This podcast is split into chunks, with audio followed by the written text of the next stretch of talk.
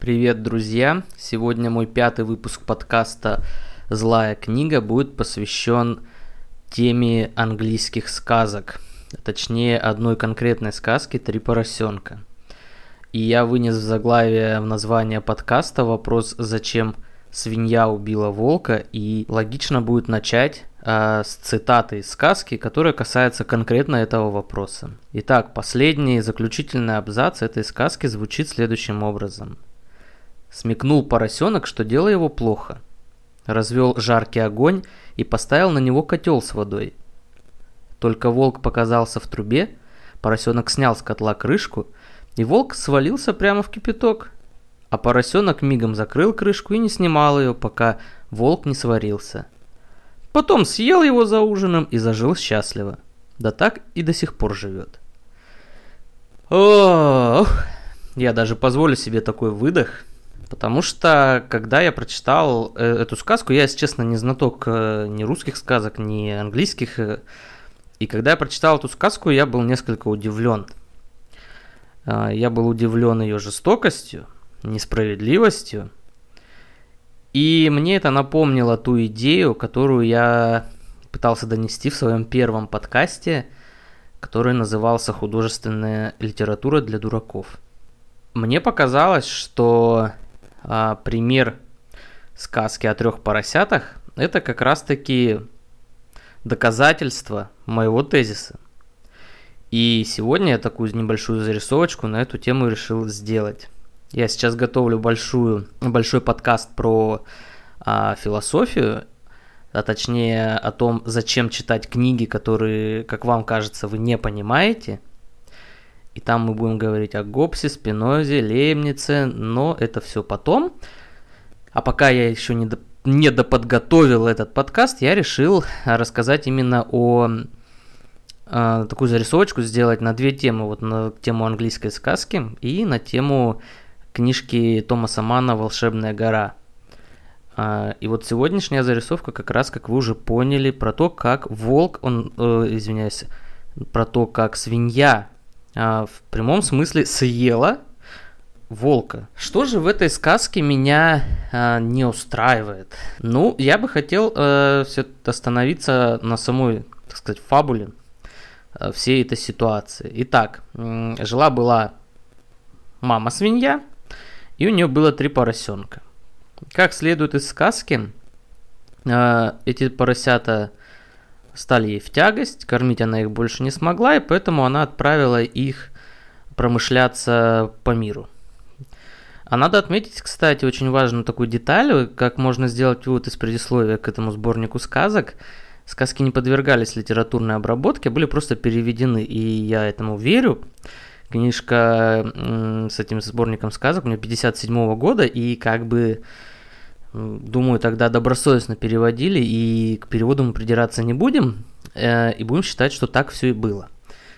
Итак, значит, мать-свинья отправляет трех поросят гулять по свету, искать себе пропитание. И поросята, значит, э, поступают следующим образом.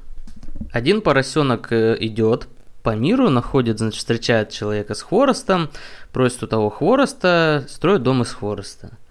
Второй поросенок идет, там встречает человека с чем-то там еще каким-то чем-то подобным, э, просит это что-то подобное, и, значит, э, тоже строит себе дом. Ну, а третий, значит, поросенок, он идет, находит, значит, встречает человека с кирпичом, с кирпичами, просит кирпичей и строит себе дом. Ну, вот смотрите, значит, для начала, вот что мне бросается в глаза. Собственно, не, а, не от, от действий самих свиней не зависело то, какой дом они построят. Это исключительно воля случая, что один поросенок построил из хвороста, а другой построил из кирпича дом. И это важный момент. Это сразу не характеризует, как мы могли подумать, вот этот третий поросенок, он типа, значит, такой умный весь, сообразительный. Нет, ему просто тупо повезло. И вот это, значит свинья, которой тупо повезло и везет и дальше тут появляется на сцене, значит, э, волк. К первому поросенку он приходит, просит пустить его в дом, поросенок не пускает, волк, значит, дует на домик, домик разлетелся, волк съедает поросенка. Вроде бы как на все намечено для того, чтобы вызвать у нас э, жалость к поросенку. Нету такой жалости. Не знаю, у меня и нет, потому что э, волк нормально попросил пустить как бы пожить. И свинья почему-то в этом отказала. Без всяких обоснований. Волк расстроился, волк дунул, волк съел поросенка. И тут очень важный момент, что э, сожрать поросенка для волка как бы вполне естественно. Вот для свиньи сожрать потом волка, это как бы вот противоречит природе. И это важный момент. Итак, значит, волк э, первого съел поросенка, второго съел, но у третьего домик он как бы не смог разрушить. Что делает волк в этой ситуации?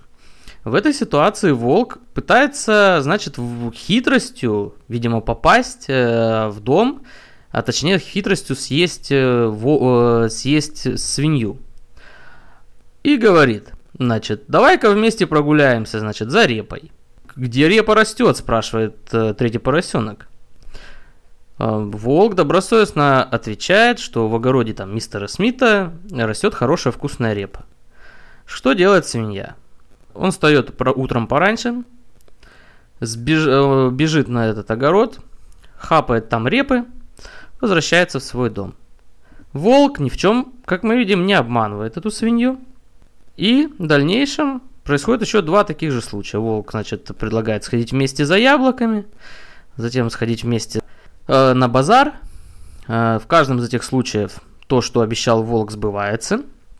То есть свинья находит их вкусные яблоки и удачно ходит, сходила на базар. А, но при этом она, естественно, обманула волка. И что мы получаем? В итоге вот та сцена, которую я вам описал. Волк падает в котел, свинья закрывает крышку, ждет, когда волк сварится и жрет волка. И вот вам может показаться, что это я все такое говорю для смеха, но на самом деле э, задумайтесь, что эта сказка несет определенный посыл. И этот определенный посыл закладывается в голову детей уже э, там с какого-то там, там например, с 3-4 лет. И посыл этот заключается в том, что, блин, да я даже не знаю, вот если честно, в чем. Что здесь пытаются донести до детей? Что зло должно быть наказано? Но что самое интересное, э, под зло попадает волк, видимо, раз он погибает. Но попадая под зло, под, под определение зло, не, из действий волка мы этого не видим. Ну что, собственно, например, можно, так сказать, припаять волку? Волк э, просится пустить его в дом. Нарушает ли это какие-то принципы? Совсем нет. Волк разрушает дом и съедает э, свинью. Ну да, возможно, он перегнул, но по существу волк для того и волк, чтобы питаться свиньями. Вот свинья не питается волком. И когда свинья варит волка и сжирает его потом, тем самым нарушается суть, сущность как бы э, свиньи. Ну, в действиях волка зла нет.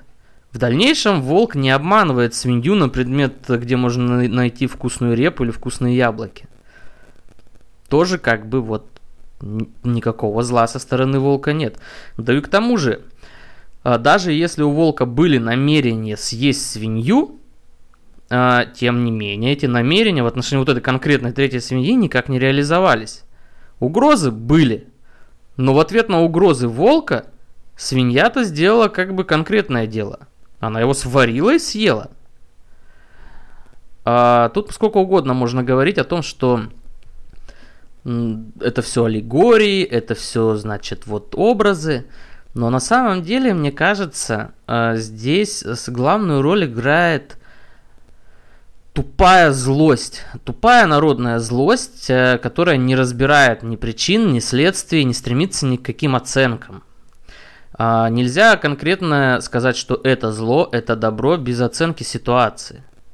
Без оценки всех действующих лиц, какое они место занимают э, во взаимоотношениях и так далее. Вы можете сказать, что как бы от народной сказки этого никто не ждет. И в 4 года как бы человеку-то это и не надо.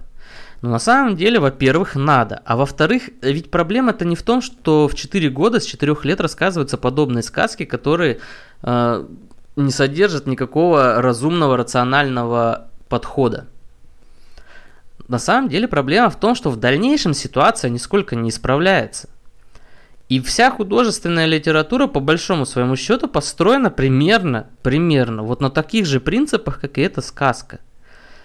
Никто особо ничего не анализирует, никто не стремится ни к никакой сложности, никто не пытается показать им много ярусов, уровней, подуровней.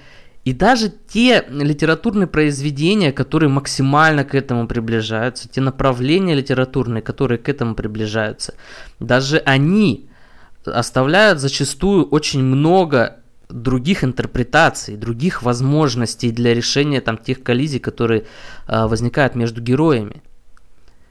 И это момент и является важным.